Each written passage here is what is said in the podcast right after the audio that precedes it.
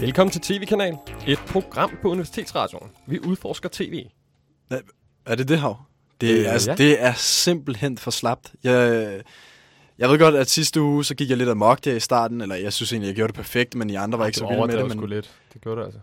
ja, men det er fint nok, men det der var for slapt. Du bliver nødt til at ligesom, putte lidt kød på, ikke? Okay, hvad så med øh, TV-kanal? Det bedste tv-program på radioen om tv. Vi er stjernejournalisterne Hav og Hasse. Ja, det er lidt bedre, men ikke... Øh, ja, men, hvad, hvad, hvad skal vi lave i dag, Hav? I dag der er det musik-tv, det står på. Ja, Og det er et satans godt emne, kan ja lov det synes jeg egentlig også. Og vi, altså, vi er jo kommet i kontakt med legenden, simpelthen. Altså mesteren bag DJ'ing og bag øh, simpelthen musik. I Dan ved nok, Rackling. hvem det er. Ja, præcis. Dan Rackling, Dan simpelthen. Han, han kommer i studiet, det er godt nok vildt. En anden, der måske ikke er lige så kendt, men øh, måske har fået mere tv-tid her for nylig, det er Jakob Bering fra X-Factor. Han beskriver sig selv som landsbytossen for hår, øh, og han var en af dem, der røg ud af X-Factor ret tidligt, men øh, måske alligevel en, der har vundet danskernes hjerter. Det har i hvert fald noget med musik-tv at gøre, kan man sige. Ham snakker vi med senere. Men så har vi også, øh, som altid, eller næsten altid i hvert fald, en øh, akademi- akademiker med. Det har vi i hvert fald. Vi har Bio Langkær fra Københavns Universitet. Det er jo ligesom øh, stedet i København med uanede mængder af viden, som vi altid bare kan trække på, når vi skal vide noget mere. Ja, og så selvfølgelig nogle af mine yndlings. Øh, Jeg tror faktisk også, Rasse er ret vild med dem. Øh, Der er vi lidt enige for en gang skyld. Men uh, Andreas Hjertholm og, og Philip Thomaslageren fra hans band uh, Mørtel og Atomfax. Hold kæft, hvor er de gode. Ja, altså, Altså- de, de har lavet, de har Andreas, to bands. Jeg elsker ham. Det er Ej, sindssygt. drenge, altså... For det første Hvad så, vil jeg gerne lige have lov at bryde ind, fordi at jeg synes, det er lige grænseoverskridende nok, at øh, I lægger en video op på nettet, så jeg, hvor jeg har lavet noget internt og research til jer, som jeg bare lægger ud på hele nettet. Og for det andet, hvor, hvor fanden er Bing Bong henne? Det skulle ikke være i dag. Vi skal, vi skal have et program op at køre. Det skal køre hver uge. Øh, Jeg har ikke hørt noget fra ham. Jeg, jeg ved ikke, jeg tror måske, han har massive tømmermænd, som han plejer at have, men så bare ekstra slem, eller så er han gået under jorden. eller Han, noget. Jeg ved øh, det. han, han skyldte mig nogle penge. Drenge, I kan altså ikke, øh, I kan ikke sidde og snakke om en, der ikke er her. Bing Bong, han dukker nok op senere.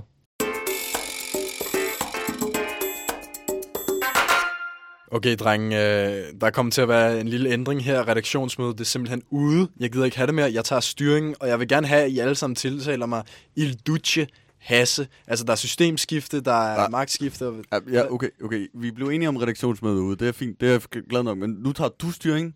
Ja. Og du øh, bestemmer alt. Ja. Hvorfor har du ret til det? Fordi Hvad, jeg er Hasse. hvad laver du her? Du laver ikke Pres, andet end at sidde og drikke rødvin og smide vores gæster ud og få dem til at gå. Rødvin er en god ting, det kommer vi tilbage til senere. Men øh, det, jeg gerne vil snakke om nu, du glemte at sige Il Duce race. Men det, jeg gerne vil snakke om nu, det er, at øh, vi skal snakke om, hvad vi har lært. Det er det vigtige, ikke redaktionspis. Ja, fordi vi har netop lært noget. Vi har lært, at... Øh, ja, blandt andet Nikita Klæstrup. Nikita Ej, det, Klæstrup nej, vent lige lidt, øh, vent lige lidt, vent lige lidt. Det Jeg virker ikke, som om du lærte så meget her, så du var rimelig sur umiddelbart, og det var et meget mærkeligt interview. Men Jeg kan slet ikke huske det interview. Jeg, pinligt synes, det var... Jeppe, altså det der interview, det synes jeg simpelthen var, var dårligt. Jeg kan ikke huske det så dårligt, synes jeg, det var. Det, det, jeg gider ikke snakke hvorfor om må det var dårligt? Nå, men hvad lærte vi, dreng? Ja, hvis I gerne vil Altså- lære noget, så har jeg jo forberedt mit helt eget segment endnu en gang, som jo hedder TV-avis. det. Skal vi have tv-avis igen? Det skal vi da. TV-avis. Selvfølgelig skal vi da have det. Det var, nå, jamen, det var det der... gang? Det var også... Jeg kunne ret godt lide uh, breakeren, egentlig. Jamen, den kommer her. Okay. Jamen, det lyder godt.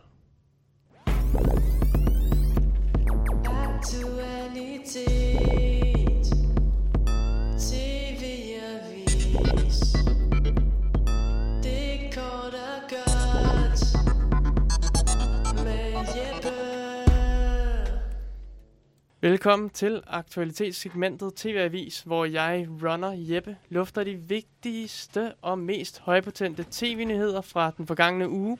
Og først så skal vi oversøges til USA og til noget så aktuelt som politik og premiervalg. Dog ikke i virkelighedens verden, men på tv. Sæson 4 af Netflix-serien House of Cards har nemlig netop fået premiere, hvor vi igen får lov at følge den skrupelløse præsident Frank Underwood, der med hård hånd fører sine medpolitikere ned i smussets umoralske og uetiske afgrund. Sæsonen har dog allerede mødt kritik fra anmeldere, der har mistet medfølelse med Underwood, da han i mindre grad henvender sig øh, indvigende til kameraet og publikum end tidligere. Øh, selve castet har dog fået ros på ros, og danske Lars Mikkelsen, han er stadig at finde som den russiske Putin-appel, Viktor Petrov. Det, jeg vil sige, det, jeg synes, det er lidt underligt, at de har mistet sympatien, fordi egentlig så synes jeg, at Underwood er en meget sympatisk fyr. Jeg ser meget op til ham egentlig, og føler måske, de har stjålet lidt fra, hvem jeg er i virkeligheden. Jeg føler sig inspireret i hvert Han er jo fiktiv.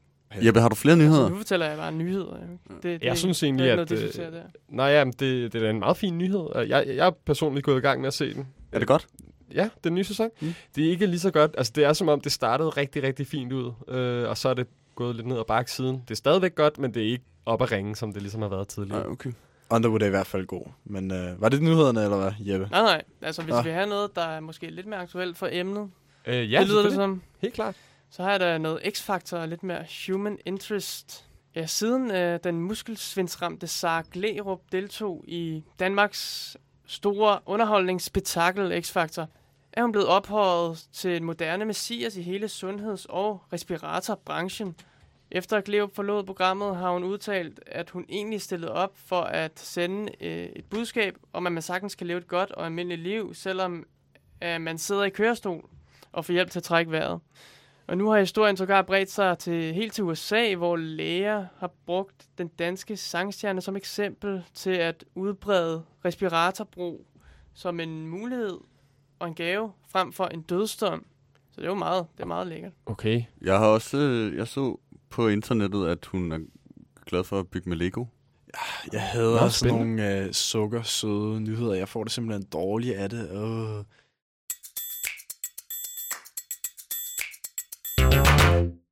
Og nu til en kunstner, der i løbet af de sidste par år for alvor er dukket op på min radar.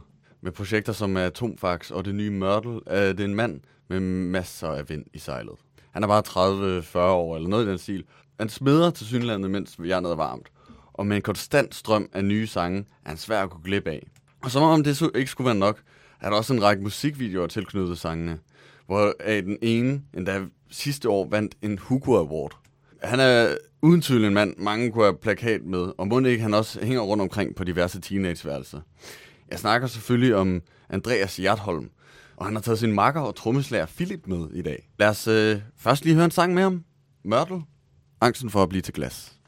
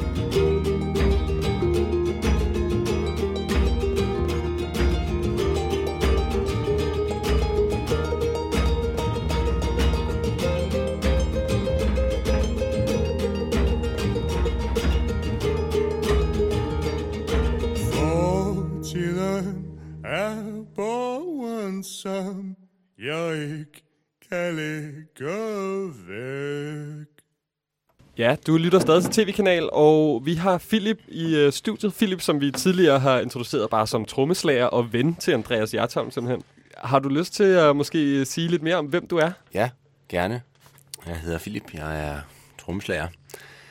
Jeg er øh, netop hjemvendt fra en rejse, hvorfor at, øh, jeg er lidt paf over, hvad jeg laver her. Jeg havde egentlig håbet, at jeg skulle mødes med Andreas lidt før, så han kunne introducere mig til, hvad planen var, men øh, det tager jeg ikke så tungt. Jeg øh, spiller musik sammen med Andreas, og vi, er, vi har faktisk øh, tv-aftaler nogle gange. Jeg gik ud fra, det var det eneste, jeg fik at vide.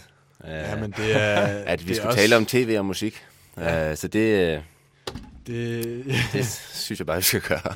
det synes jeg nemlig også, vi skal gøre. Øhm, Philip, du har både været med i uh, Mørtel og Atomfax, mm. kan jeg forstå. Ja. Øh, kan du beskrive, øh, hvad, hvad, hvad er jeres nyeste projekt, som hedder Mørtel? Øh, det er først og fremmest øh, Andreas og en, der hedder Hans projekt. Det er en, et forsøg på at lave dansksprogede sange, som de... Øh, jeg ved ikke, I har jo nok lyttet til det. Jeg tror, fokus er på lyrik og på, hvad skal man sige... Ja, det, det er sådan det sproglige, der står frem for sådan en skøn sang. Ja, Nu har vi jo faktisk lige hørt øh, Angsten for at blive til glas Ja, øh, af Mørtel, og bagefter hørte vi Atomfax med Brun og Grå. Ja. Kan du sige, øh, om der er nogen sådan forskel på de to projekter, eller, eller er det sådan lidt i et, eller hvordan? Øh, den største forskel er jo, at øh, Andreas øh, er med i begge to. Øh, eller, Hans Det er den er, største. er det, er det forskellen? Ja, jeg mener, at, at, at Mørtel er et duo-projekt, hvor Atomfax er et band, hvor jeg også er med. Øh, jeg har ikke været med så lang tid, så de indspillinger, jeg har hørt, er desværre uden mig. Men øh, vi håber der på, at vi kan lave noget. Ja, hvad hedder det... Nu var det jo meningen, at vi også skulle snakke lidt med Andreas, men... Øh, men det er jo meget sigende, at øh, vi, Creative Mastermind kommer, når, når tiden passer ham. Ja, lige Ej, præcis.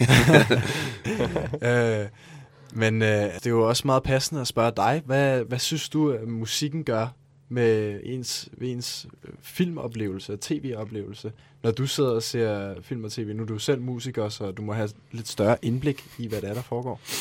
Ja, men jeg har et uh, suverænt indblik i... Uh, i, i nej, uh, jeg, jeg synes... Uh, jeg, sy- jeg synes ikke det der med, at når man hører uh, sange ind i en film, det er sådan lidt... Jeg synes, det er mere sådan filmmusik, synes jeg er, fedt. Altså sådan noget, der er lavet til film. Ja, ikke, er det det, der hedder en, en score? Nå. kan, du nævne, kan du nævne nogle film, som har, hvor du synes, Som har- musikken virkelig har betydet meget? Ja, med Daniel Day-Lewis, øh, hvor han er sådan en oliegrav. Den hedder sådan noget som... There Will Be Blood. There Will Be Blood Ja. ja. hedder den.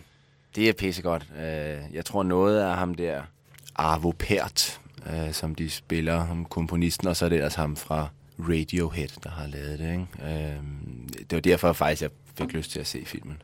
Hvad er det, hvad er det musikken gør i, øh, i There Will Be Blood, som simpelthen er så fascinerende? Mm, jeg tror bare, at det, det er måske bare fordi, at det er... Ja, du må... Øh, jeg synes, normalt er god filmmusik med noget, hvor man ikke tænker over, at der er musik på, øh, egentlig. Ikke? Men jeg synes, der har det ligesom en, en meget fremtrædende øh, rolle. Det bliver en lige så vigtig del af filmen, som, øh, ja, som, som replikker og billeder og, og så videre. Her kommer Atomfax med Brun og Grå.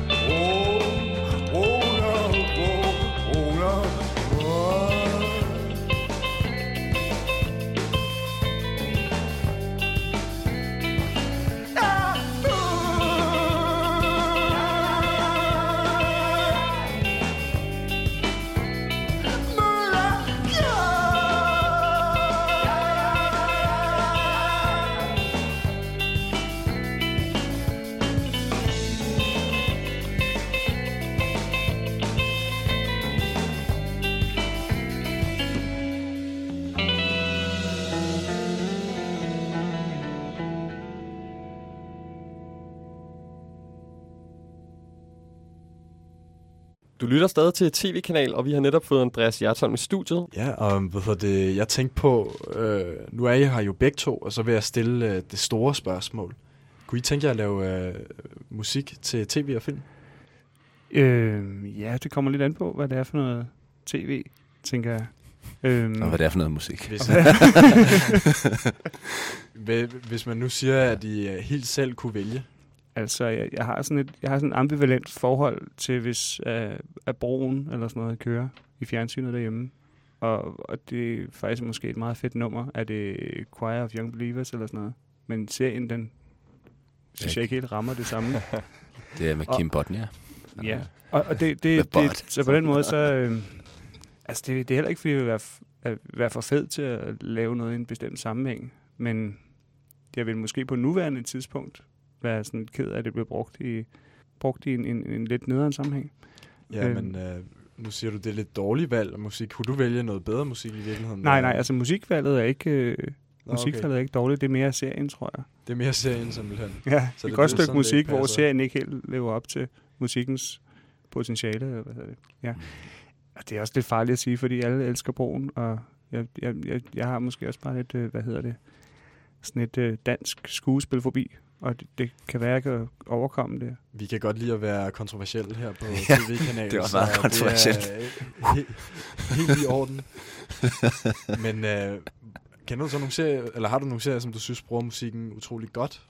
Ja, altså sådan et klassisk eksempel, Twin Peaks er jo er et meget godt eksempel. Altså jeg synes, at musikken den opbygger og hænger ligesom sammen med, med serien. Den er ikke bare sådan plantet for, for at skabe en stemning. De er simpelthen i symbiose, øh, de dele. Det synes jeg er ret fedt. Men det er også lidt det, jeg nævnte før pausen med den der There Will Be Blood. Det er lidt samme øh, effekt, ikke? At, øh, det er det ikke også noget et spørgsmål, det skal være, det skal være tilpas... Øh, man er heller ikke i tvivl om, hvad musikken gør i Twin Peaks. Eller sådan, det synes jeg også er fedt. Eller sådan, at det ikke er... Øh, altså, det hjælper en med at, at tune ind på, på noget. Altså, øh, Altså, det sætter ligesom stemningen. Ja, eller sådan, der, det passer bare godt. Ja, den er også sådan intuitiv. Det er ikke sådan et, den er ikke sådan plantet, eller det er ikke sådan en Nej, så måske- reklamespot. Så måske brun. Brun. Men øh, nu handler det jo ikke om Twin Peaks, det handler Nå. om øh, Mørtel og jer to. Så hvor vil Mørtel passe ind? For at vende lidt tilbage til mit første spørgsmål. Måske i X-Factor, som vi talte om før, kunne det være, når de, øh, når de virkelig skal stå prøven, så kunne de høre. Skulle vi så være backup-bandet? Ja, nå ja. Mm, Det vil være ja, det det ved jeg ikke. Det må de overveje. Ikke på nuværende tidspunkt. Det lyder som om, at øh, I er lidt uenige på en Ja, eller ja. anden måde her. Men øh, Jamen, jeg ved, jeg ved det ikke helt. Altså, det kan også være, at vi, vi kommer til at udtale os på nogle måder nu, og så ændrer vi det om, om, om 10 år, og så bliver det... Ja. Øhm, men jeg kunne da godt tænke mig det, hvis det var... Altså, jeg, hvad hedder det? Der er ham der... Hvad hedder det? Kim Forbes Åkesson. Jeg synes, han har lavet nogle sjove ting øh, på dansk jord med film og tv. Altså, jeg synes, at det, det er en af de der instruktører og manuskriptforfattere, jeg kan holde ud. Også Lars von Trier, men det ved jeg ikke, om det er til for dansk film. Så det kunne jeg da godt tænke mig i sådan en sammenhæng. Men, men vil du så lave, skulle det så være med tre minutters numre, eller skulle det være et, øh, et opus på 25 minutter med øh, real lyd og, og guitar. Ja, det hele, tror jeg. Det hele. ja. Ja, det er faktisk en meget god pointe, fordi broen, som I startede med at tage op, der er det jo simpelthen en hel sang, som hvad kan man sige, kan få lov at stå for sig selv. Mm. Men øh, der er jo også en masse andre øh, lyde i, i tv, og, og måske især i film, som, Mm. øh, som ligesom er en underliggende tema eller en un- underliggende score. Hvis, øh, hvis vi nu snakker om stemninger, hvilken stemning vil I sige, at øh, Mørtel sætter i gang eller starter? Hvilken stemning er det, I har sigtet efter, hvis I har en stemning? Altså, jeg tror, det er sådan noget, noget bittersødt og noget ildevarslende. Jeg tror, det er noget, der kan bruges til alle, hvad hedder det, alle lejligheder. Det kommer lidt an på, altså, jeg prøver altid, når vi laver musik med Mørtel, at tænke over, at, at det skal kunne lidt det hele, fordi det er altid lidt svært at finde ud af, hvad det er for en stemning, jeg lige er i. Og det kan også ændre sig meget undervejs. Altså, så er jeg nok sådan lidt bipolær, når jeg laver en sang. Så, så det skal sangen også helst uh, kunne imødekomme. Så hvis vi tager sådan en, øh, sådan en begivenhed som for eksempel øh, begravelse, vil du sige, at øh, Mørtel sagtens kunne, kunne være der Ja, til hver en tid. til hver en tid? Simpelthen. Ja, alle begravelser. ja. Også din egen, måske. Øh. Nej, ikke min egen. Ikke din egen. Nej, det er faktisk den eneste. Det er næsten lidt synd, hvis vi skulle lægge interviewet i øh, jord på, øh, på en begravelses øh, analogi. Men måske vi skulle... Kan I lige øh, hurtigt... Øh, vi har nemlig bedt jer om at ønske et nummer. Måske I lige hurtigt kunne, øh, kunne sige, hvad det er for et nummer, og hvorfor I har valgt netop det. Ja, altså, det var Sorte Slyngen, vi nødt til.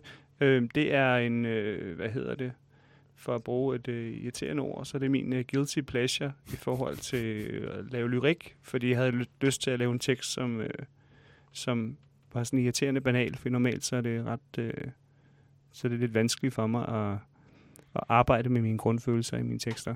Så det prøvede jeg at forholde mig til, og det blev sådan et øh, måske irriterende overfladisk og banalt, men alligevel så gav det meget god mening med den stemning, jeg gerne vil hen. Så det er et øh, følelsesmæssigt eksperiment, som måske er lykkedes, og måske ikke er. Det må vores lytter simpelthen afgøre nu. Ja, tak fordi I var i studiet. Tak fordi I kom, og I havde nogle rigtig fine ting at sige. Her kommer Mørtel med Sorte Slyngel.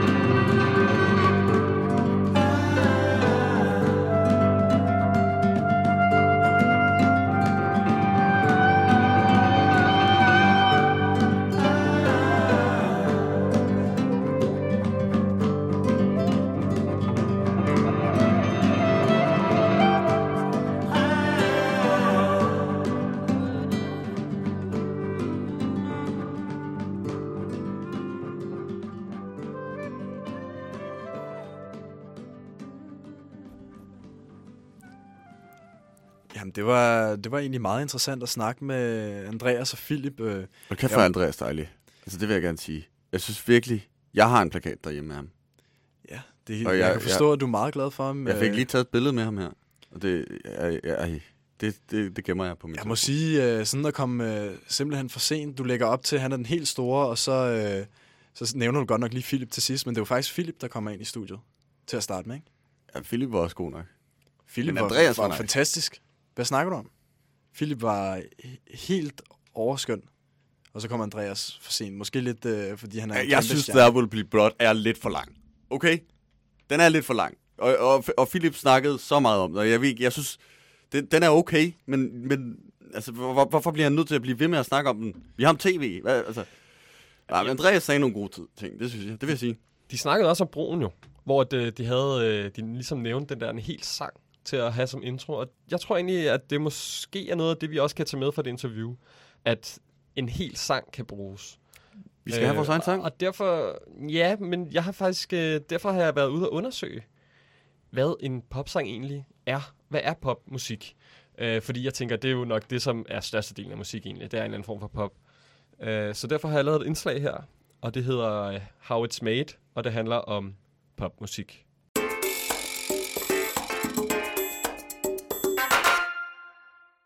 Popmusik. Det, som mange af os hader, og som endnu flere af os elsker. Popmusik står for populær musik og er egentlig lidt af en gummibetegnelse. I det følgende vil jeg forsøge at undersøge poppen. Nogle definerer pop ud fra, om det har til formål at appellere til flertallet. Men må ikke vi kan blive lidt mere konkrete. Vi kommer lidt nærmere begrebet, når vi skal se på artistiske begreber som kompleksitet, æstetik og kunstnerisk integritet, som man kan påstå definerer genren. Men manglen på kompleksitet og kunstnerisk integritet kan jo ikke definere popmusik. Så vil bands som Nightwish og danske The Storm jo være indbegrebet af popmusik. Nej. Eller jo, på en måde. Men hvad kan man sige om popmusik? Jo, det er ofte relativt simpel lyrik, understøttet af simple rytmer. Der er ofte en simpel vers-omkvædstruktur, og den er opbygget med det formål at få kommersiel succes. Instrumenterne udgør som regel af guitar, bas, trommer og keyboard, og man føler ofte, at man kender sangen indgående allerede efter første lyt. Ikke alt i verden handler om kærlighed, men det gør popsange alligevel ofte. En gang var popmusik ikke længere end 3 minutter. Dengang var musikoptagelser en imitation af, hvordan kunstneren lød live. Sådan er det ikke længere. Nu er live-elementet mere til for at dokumentere, at kunstnerne rent faktisk kan performe noget, der lyder, som det gør på en populær optagelse. Men nu bliver det en smule mere kompliceret end som så. Popmusikken ændrer sig nemlig og er ikke den samme i dag, som den var i 50'erne og 60'erne i USA, hvor den fik fodfæste. Genren ændrer sig nemlig konstant. Den var rocket i 60'erne, gennemsyret af disco i 70'erne og 80'erne og er nu oftere beslægtet med elektronisk musik og dance. På den måde er pop som en slags svamp, der suger elementer op fra en lang række af de stilarter, der har været succesfulde i løbet af årene. Men elementerne er stadig at finde i popmusikken, hvis man lytter efter. De er bare blevet inkorporeret i løbet af årene, og man kan derfor sige, at den imiterer den moderne popkultur. Hov, du gør det jo igen. Du laver et godt indslag igen, og det, det, er, det er jeg rigtig stolt og glad af. Det bliver jeg rigtig glad af. Men jeg har lige et spørgsmål den her uge. Ja. Og det er, at du siger, at, at det, popmusik er simpelt. Du, du snakker hele tiden om den her simpelhed. Og, og, og så har jeg et spørgsmål. Kan det ikke godt være kompliceret? Kan det ikke godt være... Altså, der findes der også popnummer, der, der er kompliceret. Før Hav svarer, ikke? Det, er jo, det, som Hav mente, var jo, at det er for de simple mennesker. Jeg kan godt høre, at du godt kan lide, øh, godt, er lidt, godt kan lide popmusik, men det er jo også fordi, at det er dig, der er simpel. Det er ikke musikken, der er simpel. Den er bare sådan... Så, så, så, så rolig. Ja, det jeg vil spørge om, det, det er sådan et som Big City Life, eller Bohemian Rhapsody for eksempel. Ja, lad os tage den. Det er jo Queen-nummer. Det er et af de mest kendte numre i hele verden. Det er et popnummer. Det er også rock, men det er, det, det er nok den mest kendte sang. Ja, nu ved jeg ikke lige, hvad I snakker om. Det der med Cream, men hørte I ikke uh, den der tv-avis, jeg har lavet? Med, der havde jeg da lavet super fed pop intro. Det er sådan, altså lækker, lækker lyd, ikke? Bare lige så Ja, for at komme i gang. Før, før du svarer, Hav, så vil jeg lige, øh, lige komme tilbage. Jeg hader Bohemian Rhapsody. Altså, hvad er det, du laver? Så, så Hasse. Altså, den der tv-avis, jeg lavede før, I hørte det godt, da jeg lavede den, ikke?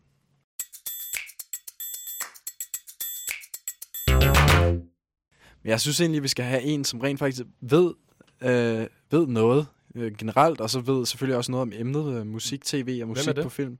Jamen altså, vi har jo en akademiker. Vi har snakket med en akade- akademiker. Han er ikke med i studiet, men øh, Det er rigtigt. han er klog.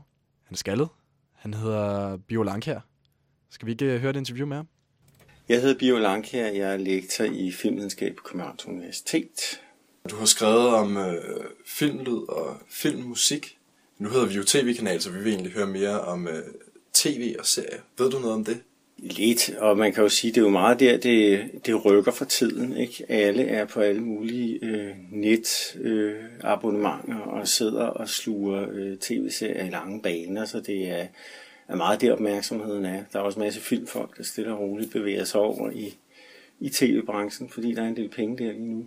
Og der spiller øh, musik og lyd for den sags skyld jo en, en central rolle i at, og kan man sige, facilitere oplevelsen og få os ind i, i de her fiktioner, få os til at fornemme, at vi er et bestemt sted, øh, i et bestemt univers, øh, understøtte nogle karakterer, øh, altså nogle personer i fiktionen, hvordan de oplever tingene, fordi det er jo tit det, det handler om, det er, når vi skal ind i noget fiktion. Det er sådan nogle, nogle handlinger i sig selv, hvor den ene følger den anden er, er først interessant, hvis vi ser det gennem et menneskeligt perspektiv, ved at det betyder noget for et eller andet menneske, der er i den her fiktion. Ikke? Hvis, hvis en eller anden mister en, der står hen eller hende nær, ikke? Så, så er det, ups, så kan vi forstå følelserne. Ikke? Og så kan for eksempel musik gå ind og, og understøtte den slags. Øh, Så musikken er meget med til at skabe de følelser, som vi som tilskuere har, når vi ser en, en film. Det kan, det kan gøre mange ting. Det kan forstærke dem, det kan modificere dem, det kan også, øh, for eksempel i komedier, øh, kan det jo gå den anden vej og ligesom gøre det klart, at det her er komisk, og vi må godt grine af det, selvom folk falder og slår sig eller kommer galt afsted, så er det jo altså okay, fordi musikken på en eller anden måde øh, er lidt drilsk, trippende, hvad ved jeg, øh, indikerer en eller anden lidt komisk øh, modus, ikke? Så, så det er okay at grine, selvom folk kommer galt afsted. Vil du så sige, at lyden, i hvert fald lyden og musikken er nødvendig for filmen? Nej, men man kan jo sige, at der er musik i de fleste film, og det er der af, af rigtig mange gode grunde, ikke? Fordi musik, øh, kan man sige, kan en, en masse ting. Altså hvis vi nu snakker tv og, og film, så kan man jo sige, ja, traditionelt, at, at øh, film eller hvad, undskyld, tv-musik har været mere sparsom end, end filmmusik. Altså hvor meget sådan i hvert fald traditionel filmmusik går ind og, og cuer os hele tiden, giver små vink om, det her er farligt, eller det her er sørgeligt, eller nu er det sørme kægt, eller nu er vi et helt andet sted, eller sådan noget, ikke? Øh, så, øh, så vil meget tv-musik traditionelt og delvis også stadig øh, øh, ligge i åbningen og slutningen øh, af, af serien, eller den ligger ligesom to steder. Den ligger øh, som når serien åbner, ikke? Og på den måde er den jo gennem sin musikalske kendingsmelodi med til at kalde os hen til serien og ligesom sige, nu er det serietid. Ikke? Det kan selvfølgelig måske nogle gange blive lidt anstrengt, når man sidder og benchwatcher og, og virkelig tager mange afsnit, så kan det godt være, at man lige hopper over introen. Ikke? Men sådan generelt øh, er det det, der sådan kalder os til, og typisk også en, en musik, der på en eller anden måde øh, indikerer universets karakter, ikke? Øh, som giver os en fornemmelse af, hvad det ligesom handler om på, på en eller anden måde, om det er et melodrama, eller det er en komedie, eller øh, hvad kan man sige, Badalamenti i, i, i Lynch-univers, det er jo sådan en twisted musik, ikke? som bevæger sig rigtig langsomt, der har sådan en basmelodi og gentager sig selv, og vi bliver sådan hypnotisk bare ført ind i, i en underlig verden, kan man sige. Ikke? Så det er, det er jo et eksempel på sådan lidt, øh, mit, altså sådan en tidlig kickstart på en mere øh, artifarty øh, tv-tradition, kan man sige, som ikke er mainstream og bred. Så musik i serier er med til at pointere, hvordan stemningen i serien skal være. Helt sikkert. Der vil, som regel, man kan næsten altid høre ud fra underlægningsmusikken, er det en komedie, eller er det et drama? Ikke? Altså helt grundlæggende, er det noget, vi skal indleve og følge med i, eller er det noget, vi i hvert fald også et vist stykke hen ad vejen kan grine af? Ikke? Det, det vil være meget tydeligt. Og så kan der være de der twisted, der ligger midt imellem, som, som er lidt drilske. Altså hvis man tager sådan en af de her tidligere HBO-serier som Six Feet Under, den har både sådan noget, noget patos, men også noget, noget drilsk i, i rytmikken, øh, som, som twister den lidt. Ikke? Øh, men men man, man kan som regel høre, hvad det er for en type serie, man skal i gang med ud fra, fra, øh, fra musikken. Øh, men altså typisk på tv, så, så hører man dem i starten, og så, øh, så kan der være forskellige links. Altså tv-drama er jo som regel meget tight struktureret med beats, hvor hver enkelt scene ligesom fører handlingen videre. Der kan være nogle gange i slutningen af en scene, man lige får en lille snatch af kendingsmelodien øh, til et måbende ansigt, eller til en, der undrer sig, eller et eller andet, så får man lige lidt af kendingsmelodien, sådan lavet et lille link over til næste scene, og så er vi videre. Ikke? Øh, så så det, det primære sted, og det er måske også derfor, øh, kunne måske meget tv-seriemusik er, øh, er mere, altså traditionelt siger man jo, at meget klassisk underlægningsmusik er ubemærket. Vi tænker ikke over, at musikken er der. Men i en vis forstand meget øh, tv-seriemusik har jo nærmest åbningen som en slags minimusikvideo til at præsentere både sit univers, men, men øh, visuelt, men også øh, musikalsk. Så man kan måske sige, at på tv har musik, er der mindre musik, men den musik, der er mere fremtrædende på mange måder. Ikke? Det er jo, du snakker meget om, at, at det ligesom sætter en, en, en, en stemning for, Ja. for seeren. Øh, altså musikken gør. Jeg tænker på, tror du, at det ville være svært at, at forstå og sætte sig ind i den stemning uden musikken, hvis den ligesom var, var taget væk for nogle af nogle serier?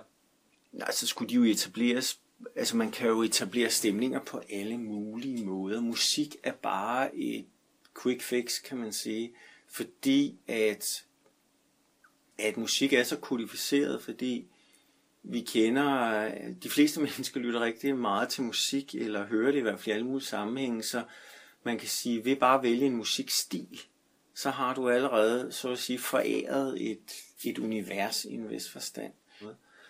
På den måde er, er musik en, en øh, effektiv vej til at etablere et særligt univers. Ja, men øhm, jeg tror, det er det mest, eller det bedste, vi kan få ud af i dag.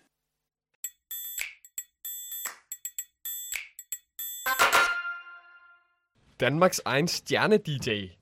Han har været på banen siden 80'erne, og han er senere blevet tv-vært på blandt andet VH1. Ja, han startede tidligt ud som DJ til en fest på øh, Birkerød Gymnasium. I ved måske, hvem det er. Han var med til at starte The Voice. Vi har allerede teaset for, hvem det er. Det er, det er simpelthen øh, Dan Rakling, som vi har fået i studiet her Simpelthen. nu. Simpelthen. Ja. Øh, Han lever endnu. Han lever simpelthen endnu. øh, Til alle store overraskelser. Dan, kan du, øh, kan du eventuelt lige øh, præsentere dig selv? Ja, det kan jeg. Jeg hedder Dan, jeg er 52 år. Jeg har fire børn, tre hunde, en kone. Jeg er livsnyder.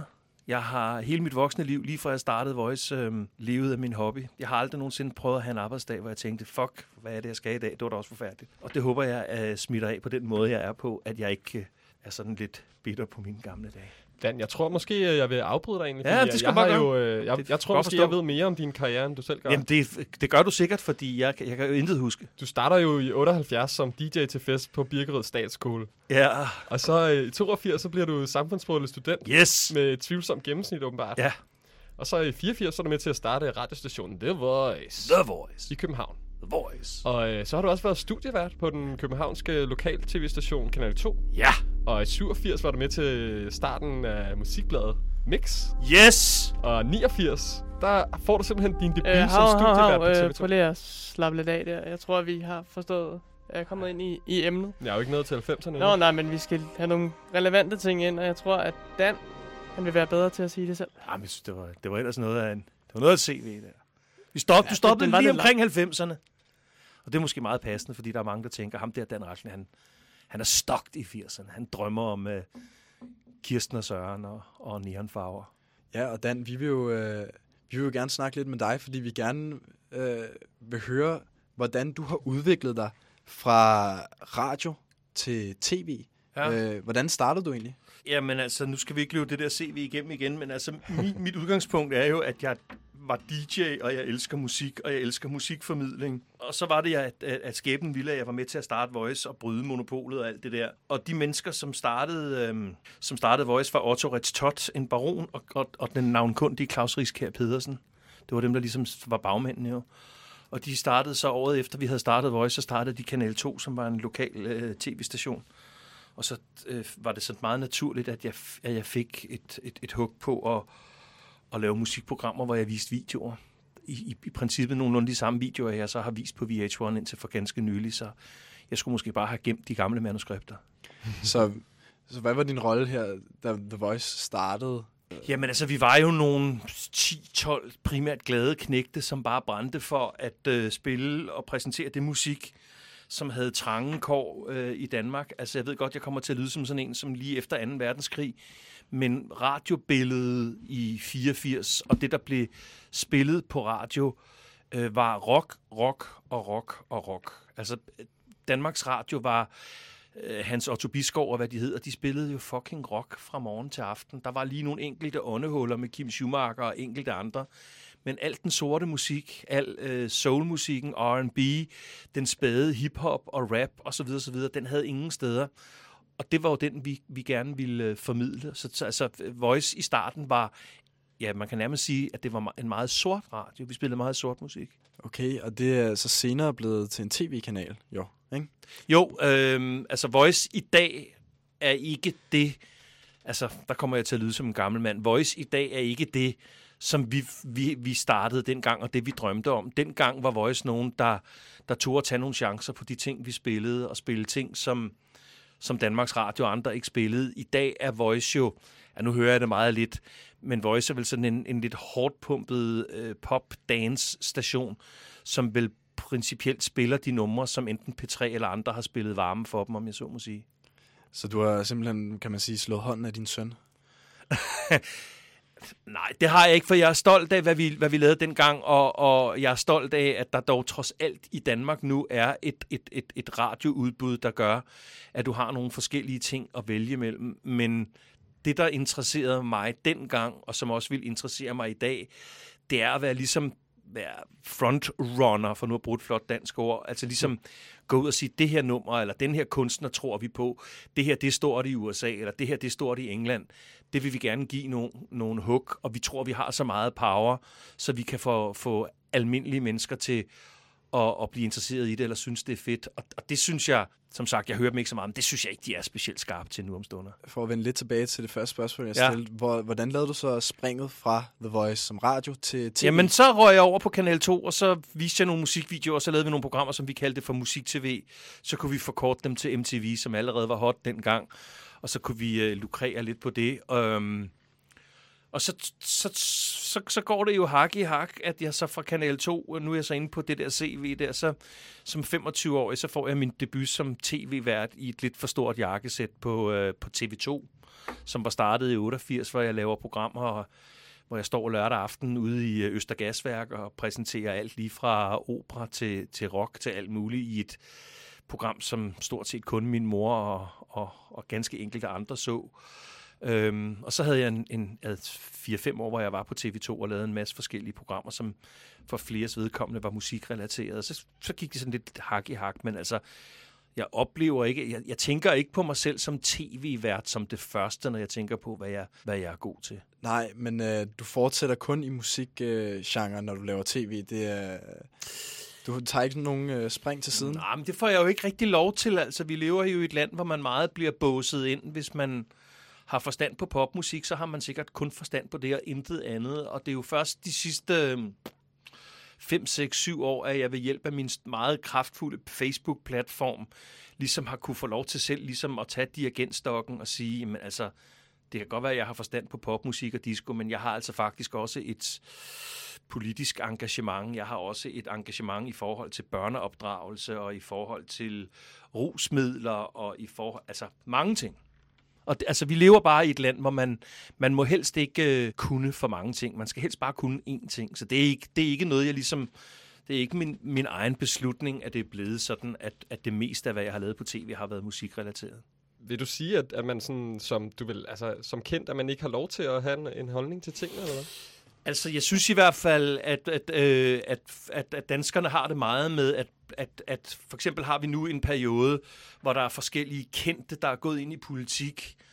Og der synes jeg stort set, at de alle sammen generelt set bare får den der med, når du er kendt fra øh, tv, når du er kendt fra at være skuespiller, du er kendt fra Vild med Dans, øhm, i stedet for måske lige at tage fat i, i den enkelte af disse kendte politikere og se, hvad de ligesom besidder af virkemidler og hvad de står for. Jeg synes meget, at, øh, at, dan, at danskerne, det er sådan over en bred kamp, det er sådan set både unge og gamle, er meget hurtige til at, at, at båse folk ind. Og det, altså, det kan jeg ikke leve mit liv på den måde. Mit liv er forhåbentlig langt, og jeg er et nysgerrigt menneske, og jeg er et progressivt menneske, og jeg er et menneske, der gerne vil prøve at smage en masse af forskellige ting her i livet. Så jeg kan ikke bare sidde og skrive på Facebook, at nu er det tre år siden, at Michael Jackson døde, og det er jeg ked af. Jeg har, øh, jeg har andre ting, jeg gerne vil ud med, og hvis jeg ikke kan komme ud med det på et øh, traditionelt tv-program eller et andet sted, så, så må jeg jo så øh, sørge for og få det ud andre steder. Og der lever vi jo i en tid, hvor vi alle sammen er blevet hinandens, eller vi er blevet små medier med små platforme, nogen lidt større end andre. Og der har jeg så heldigvis haft muligheden for at blive det, man med et pænt ord vil kalde for at være en meningsdanner. Og det er noget, jeg selv har kæmpet mig til, fordi jeg nægter kun at sidde og tale om Kasper Winding eller Michael Jackson eller noget.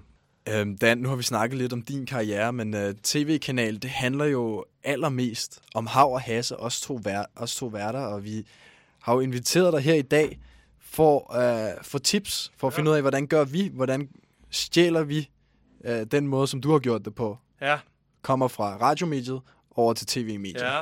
Altså først skal, skal I have et eller andet, altså Hav og Hasse lyder som sådan et norsk øh, talkshow. Øhm, så jeg, så jeg, jeg ville have, eller gerne have, at I skulle have sådan et eller andet slogan med noget payoff på, ikke? Aha. Men er det ikke, er det ikke, for, Er det det? er det ikke uh, billigt, eller er det, Er sådan det det? kedeligt Nå, på en eller anden måde? Det er ikke Jamen, smart. Det er også meget med øhm, utrolig få ting, der, der rimer på Hasse. Hvad, Der føler er jeg noget ondskab her? Nej, eller men noget, er bare øh, noget med nasse, kasse, jazze. Det er, Men det er da altså- utroligt nogle mennesker, vi får her i studiet. Nå, Nikita her sidste, sidste uge og kører på mig, og så kører, Nå, kører du okay. også på mig simpelthen. Nå, Jeg troede, vi, jeg troede, vi var buddies. Nå, okay, nå, men så, så, tager vi, så tager jeg det tilbage igen. Så skal I ikke have noget slogan. Okay. Så skal I vel have noget...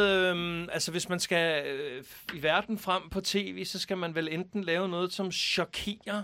Skal man ikke det? Ej, det gider vi heller ikke. Det Det, har vi jeg også heller prøvet. Det har vi også. Jeg har prøvet at chokere. det har vi Ja. også prøvet jo. Hvad med så med, med, med at være, lave noget, der er enormt kedeligt? Altså, det, det gider vi. Det, det er det samme som slogan. Det er his, også kedeligt. Jeg historisk, altså hvis I nu laver noget, der er så, så kedeligt, så folk nærmest falder i en trancelignende søvn, kunne det godt være... Ja, det kan selvfølgelig godt være, at de bliver Altså, så trætte, at de ikke kan Altså- altså, finde ud af at skifte. I, ja, Sap væk. så får I... Øhm, hvis I gør det, og, og en af dem, der ser det, har det der tv-meter, der er med til at måle på seertal, hvis I får en af dem til at, at falde i en trancelignende søvn, så står det og tæller øh, og til, om jeg så må sige, jeres fordel. Men det, det virker som en mega satset beslutning. Så kan jeg, egentlig, så kan jeg, så kan jeg sgu bedre lige øh, at finde på et slogan, for at være helt ærlig. Så- Men, af, af, af tre dårlige løsninger, ja. så, vælger, så vælger du alligevel sloganet. Men Dan, kan du ikke Øhm, komme med et slogan til os så? Hav og Hasse. Hav og Jeg Hasse, kan, jeg kan Nasse. fortælle dig, Dan, jeg skal, være, jeg skal ud og være DJ her om 10 dage. Ja. Øh, til en øh, 60-års fødselsdag. Fedt.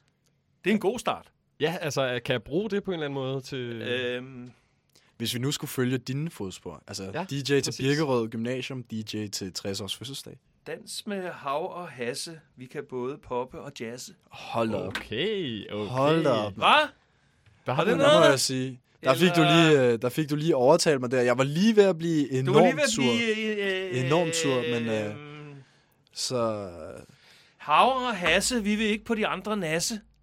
Det er også... Ja. Øh, Jamen, det vil vi heller ikke. nej, men det der 60-års fødselsdag, det, øh, det, kan, det kan godt være et, et, et, et, et, det rigtige afsæt til, øh, til både DJ-karrieren og også til tv-karrieren.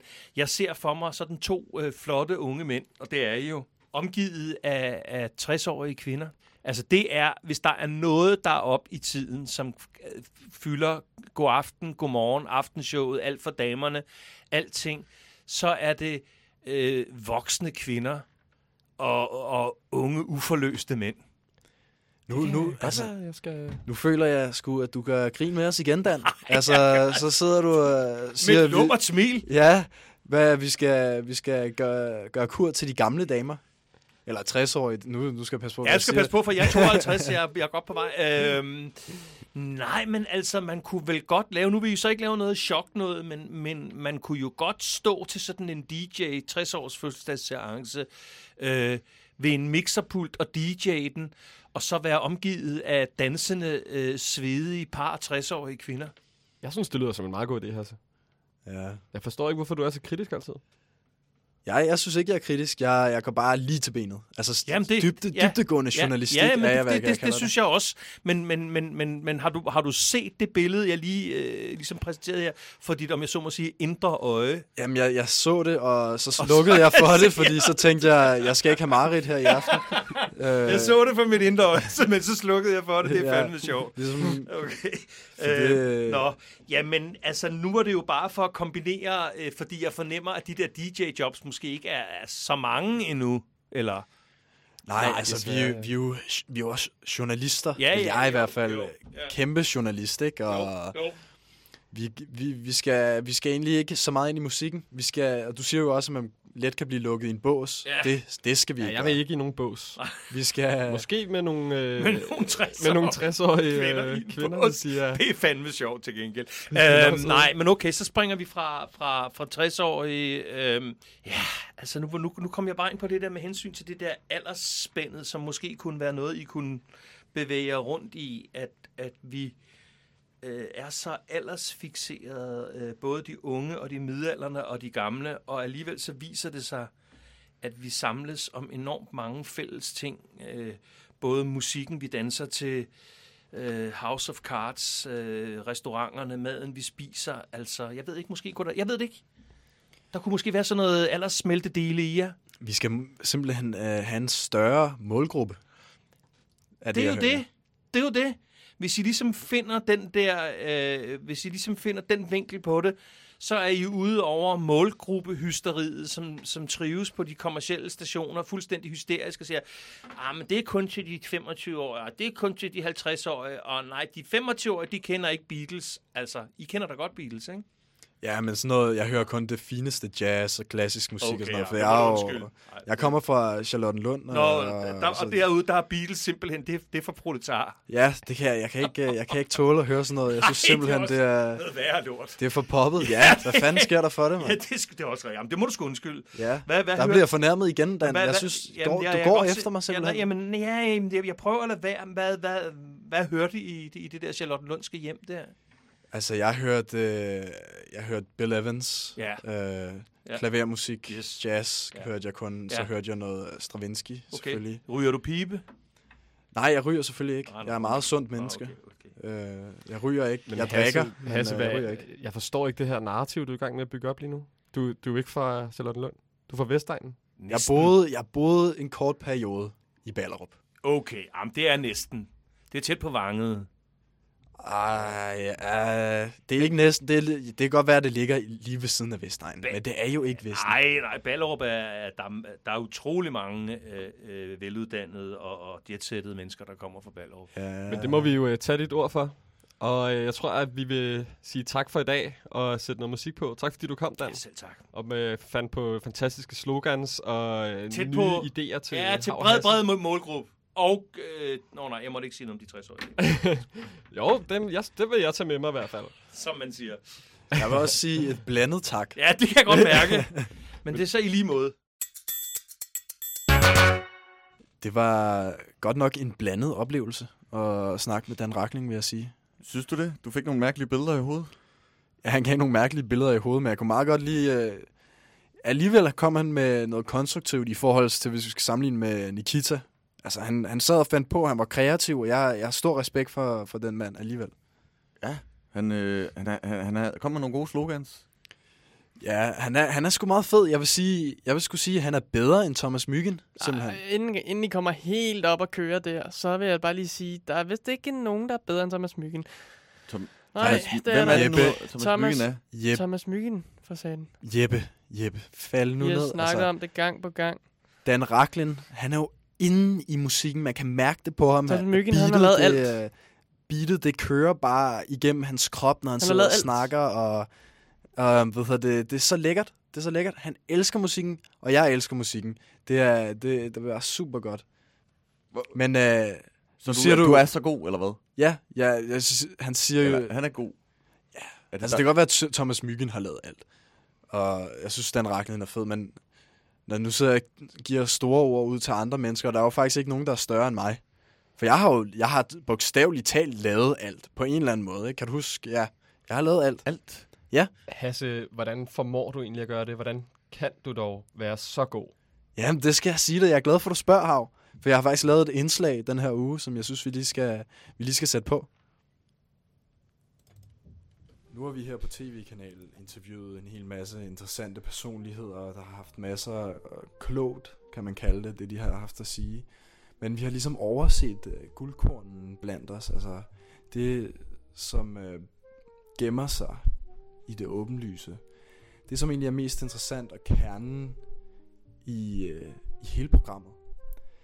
Den mest interessante interviewperson, den som jeg snakker om, det er selvfølgelig mig selv, Hasse, som øh, er stjernen af legenden, maestroen bag den her succes. Vi skal interviewe mig, Hasse, øh, og jeg vil, jeg vil give vejen, hemmeligheden bag min succes. Men Hasse, hvordan er du blevet så stor? Ja, øh, det er jo ikke sådan, at jeg har lyst til at give mine hemmeligheder ud bare sådan lige, men øh, siden at det er så stor en personlighed som dig, der interviewer mig, Hasse, så, så kan du godt overtale mig.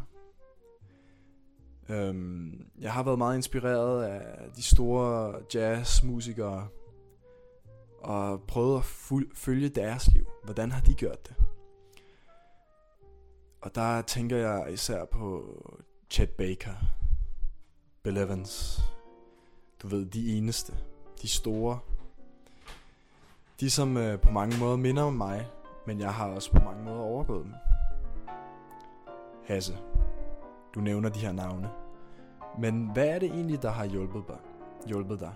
Hvad er det, der har gjort, at du er så stor? Jamen, øh, jeg har set på, hvad der er deres undergang. Men også energien bag dem. Det, som har givet dem succes. Både øh, Bill Evans og Chet Baker havde et øh, specielt forhold. Måske kunne man kalde det et kærlighedsforhold. Til øh, euforiserende stoffer. Men øh, de var ikke stærke nok. Bill Evans spillede klaver, og han spillede det fantastisk på, på heroin. Chet Baker, han spillede på trompet. Og han gjorde det fantastisk på coke. Hasse. Hasse, han spiller fantastisk på alkohol. Det er min vej til succes, og jeg vil gerne øh, modsige mig mange af de, som man tror er store, men ikke er lige så store som mig. Og sige børn, tag stoffer. For stoffer er vejen til succes. Bare se på andre. Whitney Houston er et stort eksempel. Kæmpe sangerinde. Hun tog stoffer. Men øh, Hasse, hun er også død på grund af stoffer. Det samme er Bill Evans, og det samme er Chet Baker. Det er sandt. Det er sandt. Det er en af de chancer, man tager. Men det er en chance, jeg er villig til at tage for at levere det allerbedste program på radioen nogensinde.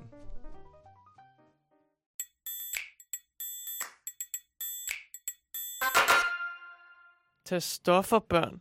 Er, er det det, du kalder public service, Ej, Hasse? slap, slap du af, Øh, Jeppe. De kan jo godt høre det. Skal, skal, kan jo godt skal høre, det Hasse, have, der jeg skal være det med i det her program?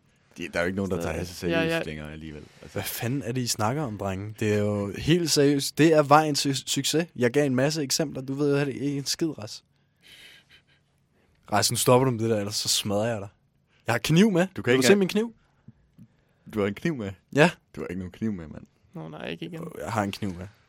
Uh, fuck dig. Du ved jo ikke en skid, Ras. Hvad ved du om... øh, Rolig nu, rolig nu, rolig nu. Altså, jeg bider lidt fat i det, du sagde tidligere. Det Hvad? Der, det der med, at du sagde, at det er de store, der tager stoffer, og du drikker. Og, men, men det er jo ikke noget, man kan se. Har du nogle beviser på det? Masser af beviser. Jeg har altid... Jeg ved jo alt. Det har jeg forklaret dig flere gange, Ras. Hvad, hvad er problemet? Du ved alt om musik og alt muligt. Alt. Også musik? Okay. Jeg, jeg sagde alt okay, generelt. okay, okay. Så tænker jeg om det. Øhm, en kendt øh, stof, Jamen, jeg ved alt. der, Kom så. der er musiker. Okay, hvem var forsanger i The Doors? Jamen, altså... Det Kom så. jeg sgu da ikke sige til dig. Hvad, så. hvad vil du gøre? Kom så. Hvad? Kom svar. Jamen, jeg ved det jo godt. Altså, Ja, det så er... Det er Phil Collins, mand. Hold nu kæft. Nej, det er ikke Phil Collins. Ah, Okay, det, jeg tror, det er meget godt, det er mig, der har lavet det kommende indslag, og det ikke er dig. Vi skal nemlig gå lidt øh, i øh, dybden med musik-tv'ens historie. Øh, sætter du den på, Jeppe? Jo, okay.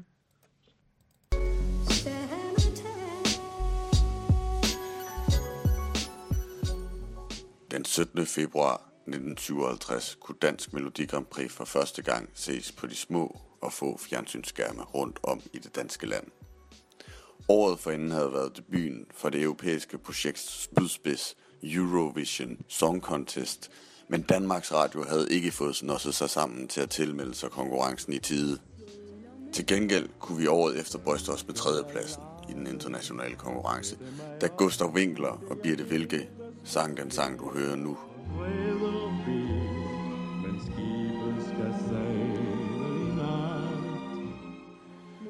Hollandske Corey Brocken vandt det år. Man havde selvfølgelig tidligere set musik på tv. Det var en naturlig overgang fra radioen, hvor folk tidligere havde hørt på jazzkoncerter og symfonier, og nu kunne man se de små mænd i i fjernsynet spille alle de gamle klassikere. Det var dog først, da der gik konkurrence i den, at musik-tv fik sin egen genre. Det vender vi tilbage ved.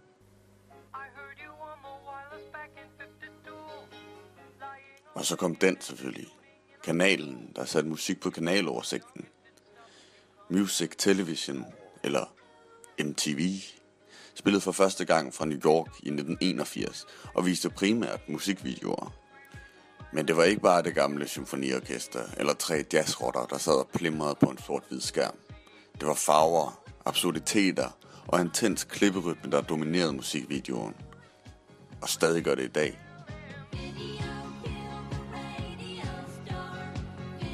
Og det blev betydningsfuldt. Store Hollywood-instruktører som Spike Jones og David Fincher havde ikke deres instruktørdebut på de store lade i biograferne. De viste først deres kunde gennem videoer på MTV. I dag ser man ikke længere musikvideoer på MTV.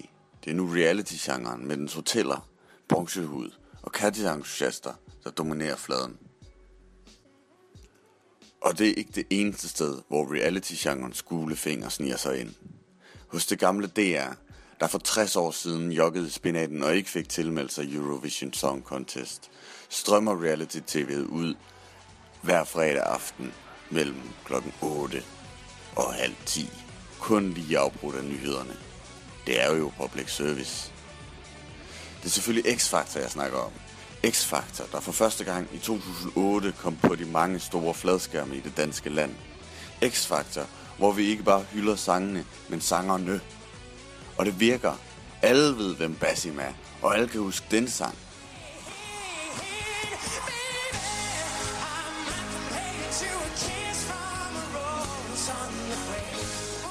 Men hvem vandt Melodi Grand Prix 2008? Var der overhovedet nogen, der så det? De følelsesladede livshistorier, som realityfingeren lirker op, er guf for de danske seere. Hvor Melodi Grand Prix var en enkel, men tung hollandaise sauce, er X-Factor en lettere, men mere krydret creme fraise dressing. Men ak, vores tidsrejse slutter her. Vi må væbne os med tålmodighed for at finde ud af, hvad det næste store musikfjernsyns eksperiment bliver. Der er nemlig kun en måde at finde ud af det på. Og man finder den i hvert fald ikke ved at sidde foran fjernsynet og vente.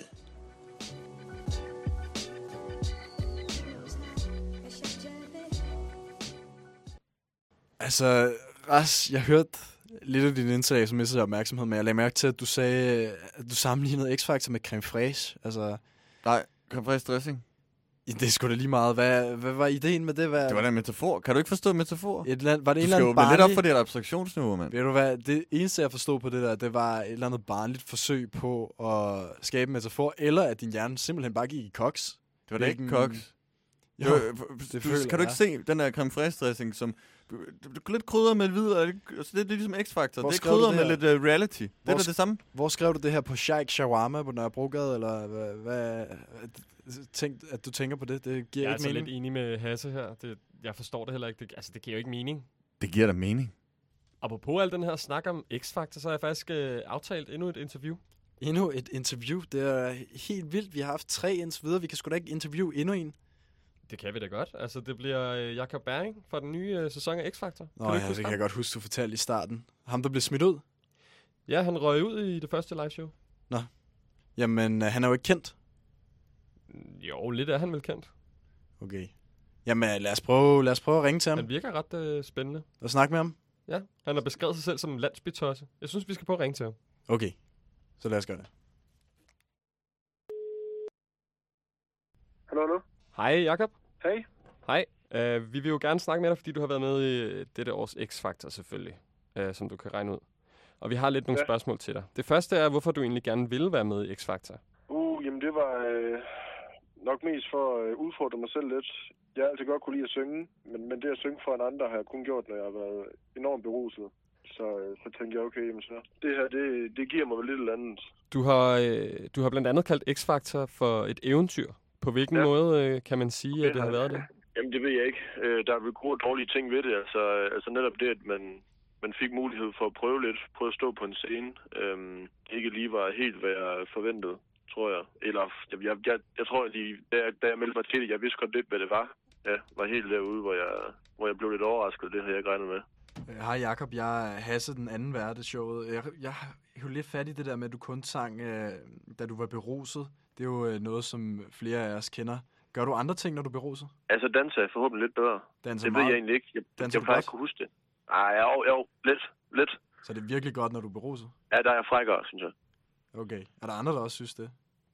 Nej, det tror jeg ikke. Men, øh, du siger, du, du ved faktisk ikke rigtig, øh, hvordan du ville sige, det var et eventyr. Var det, sådan, var det også beruset at være med i X-Factor? Berusende, altså uden det behøver at være alkohol. Ja, altså, som, jamen, som sagt, så fik jeg da et eller andet ud af det. Men hvad hedder det, ja, det var jo det var ikke lige, det, det har aldrig været den vej, jeg gerne ville tage. Det var mere som en sidste, sidste option på den måde. Da du røg ud af programmet, der sagde du, at alt var godt, og man, det var som om, man godt kunne høre på dig, at du ikke ville øh, dramatisere situationen.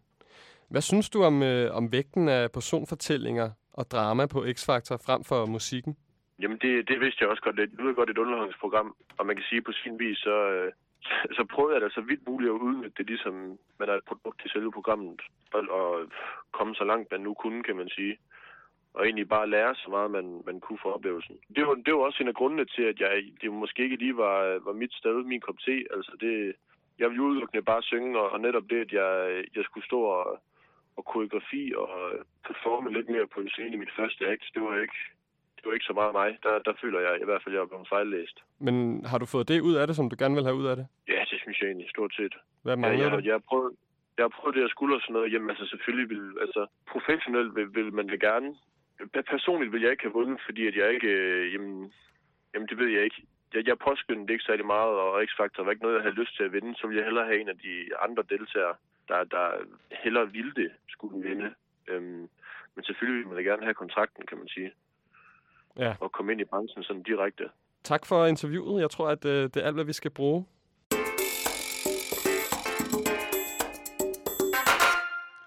Jamen, så øh, er vi jo ved at være ved dagens ende, simpelthen. Og det er jo bogstaveligt talt dagens ende, når tv-kanalen slutter. Øh, Hvad har vi lært i dag, Hav? Jeg har faktisk ikke skrevet noter. Jeg tror måske, at vores nye... Har du gjort det, Rasmus? Ja, jeg fik skrevet ned, jeg er en ny producer her i dag. Øhm, Pingpong kom jo ikke tilbage, så det, har- det har jeg noteret mig. Og så, øh, ja, men vi snakkede jo med nogle øh, spændende mennesker. Vi snakkede med øh, Andreas og Philip fra Mørtel og, og Atomfax, som, øh, ja, hvad lærte de os? Jamen, de lærte os, uh, sagde noget om stemningsmusik, som Biver også lidt uh, kørt videre på. De kunne ikke så godt, eller Andreas kunne ikke så godt lide broen. Ja. I hvert fald, eller musik, hvordan musik er med til at pointere stemningen. Det kunne være, at vi skulle lave en sang til jer. En sang simpelthen, ja. Altså, Ja, tv-kanal. Jeppe har sin egen sang. Ja, det kan Vi har ikke nogen tv-kanal-sang. Jeppe har en sang. Altså, han er vores runner. Hvordan kan han have en sang? Øh, ja, for at komme lidt videre, slogan. Ja, den bed jeg også fast i. Den- Dan kom jo med, eller Dan Raklen jo, kom med jo god idé. Ny idé. Noget, der ikke bare... Ja, han kom også med to Ja. gamle idéer. Chok og... Hvad, ja, det ved jeg ikke. Noget Jeg tror andet. måske, vi har fået alle de gyldne rød. Åh, oh, hey, hey, prøv lige at høre her. Øh, Bing Bong, han har skulle lige ringet. Fra, fra Ve- Vester Fængsel endda, så... Vester Ja. Fængsel? Hvor, hvorfor det? Jeg ved ikke, om det er en anden tendens, at folk bliver ved med at ringe til mig, når de sidder i fængsel, var. Hvad, Lasse, hvad ville Bing hvis du huske det. Ja, altså, han bad mig om at makulere papirer og alt andet. Altså, det gider jeg ikke. Det er fuldstændig kriminelt. Hvad, altså, vent lidt. så Hvad, det er hvad klart, at han kommer nogle- ind i fængsel. Hvad er det for nogle mig om de papirer? ting. Hvad er det for nogle papirer, du snakker om, Jeppe? Jeg forstår ikke rigtigt. Ja, altså, regnskab, budget, det hele. Altså, det er 100% fake. Um, okay. Altså nu, Jamen, nu er jeg jo siddet og regns- kigget på, ja. på regnskabet, ikke? Ja. Og jeg, jeg er rimelig god til Excel, så, så altså, der er 0, 0 og niks på den konto. Hvem- Der er øh, øh, fuldstændig 0 på den bundlinje. Jeg vil nær- nærmest sige, at den, den nærmer sig minus. Altså, der er, ikke, der er ikke noget at komme efter øh, Og tv-kanal. De lukker. Hvad med, at vi laver reklamer? Måske så, så der kommer penge i kassen? Det, det er en meget god idé. Ja, altså, Nå, så kan vi måske også lave børnetv, fordi det rammer sådan en bestemt målgruppe. Rimelig bredt jo. Altså, dreng, så længe jeg får mine penge... Altså... Altså, Bing Bong skylder mig penge, ikke? Og ja, jeg meldte ham sgu til politiet. Underslæb. Gad det ikke mere. Jeg har ikke fået min løn, og jeg fik lovet et, øh, en god Du gage har- hver uge. Og det har jeg ikke fået noget. Altså, hvad er det, der foregår? Det er da fuldstændig tosset. Bing Bong er sat bag lås og slå, og du har simpelthen stukket. Selvfølgelig, det er et kæmpe karaktertræk. Jeg synes, det her det er blevet alt... Ja, selvfølgelig. Jeg skal, jeg skal Drenge, have smør på brødet. Drenge. Ja. ja. Ej, jeg synes, det er blevet alt for alvorligt, det her. Ja. Det, det bliver børnetv til næste gang, og så prøver vi altså at få, få det her op at køre igen. Fordi folk ringer fra fængsel i tid og utid. det går det, ikke. Det skal være en god udsendelse, det her. Jamen, så skal vi også have penge. Det har været en god udsendelse, det her. Og jeg, altså, det er jo altid gode udsendelser med os to hav. Øh, okay, børnetv, fint nok. Vi ses øh, i næste uge, næste mandag fra 1 til 3, som vi altid spiller jo. Hvis I ikke ved det endnu, så er I bare dumme, mand. Ja, og ellers kan I lytte til os på iTunes, og indtil da vil der være masser af live universitetsradio i løbet af ugen.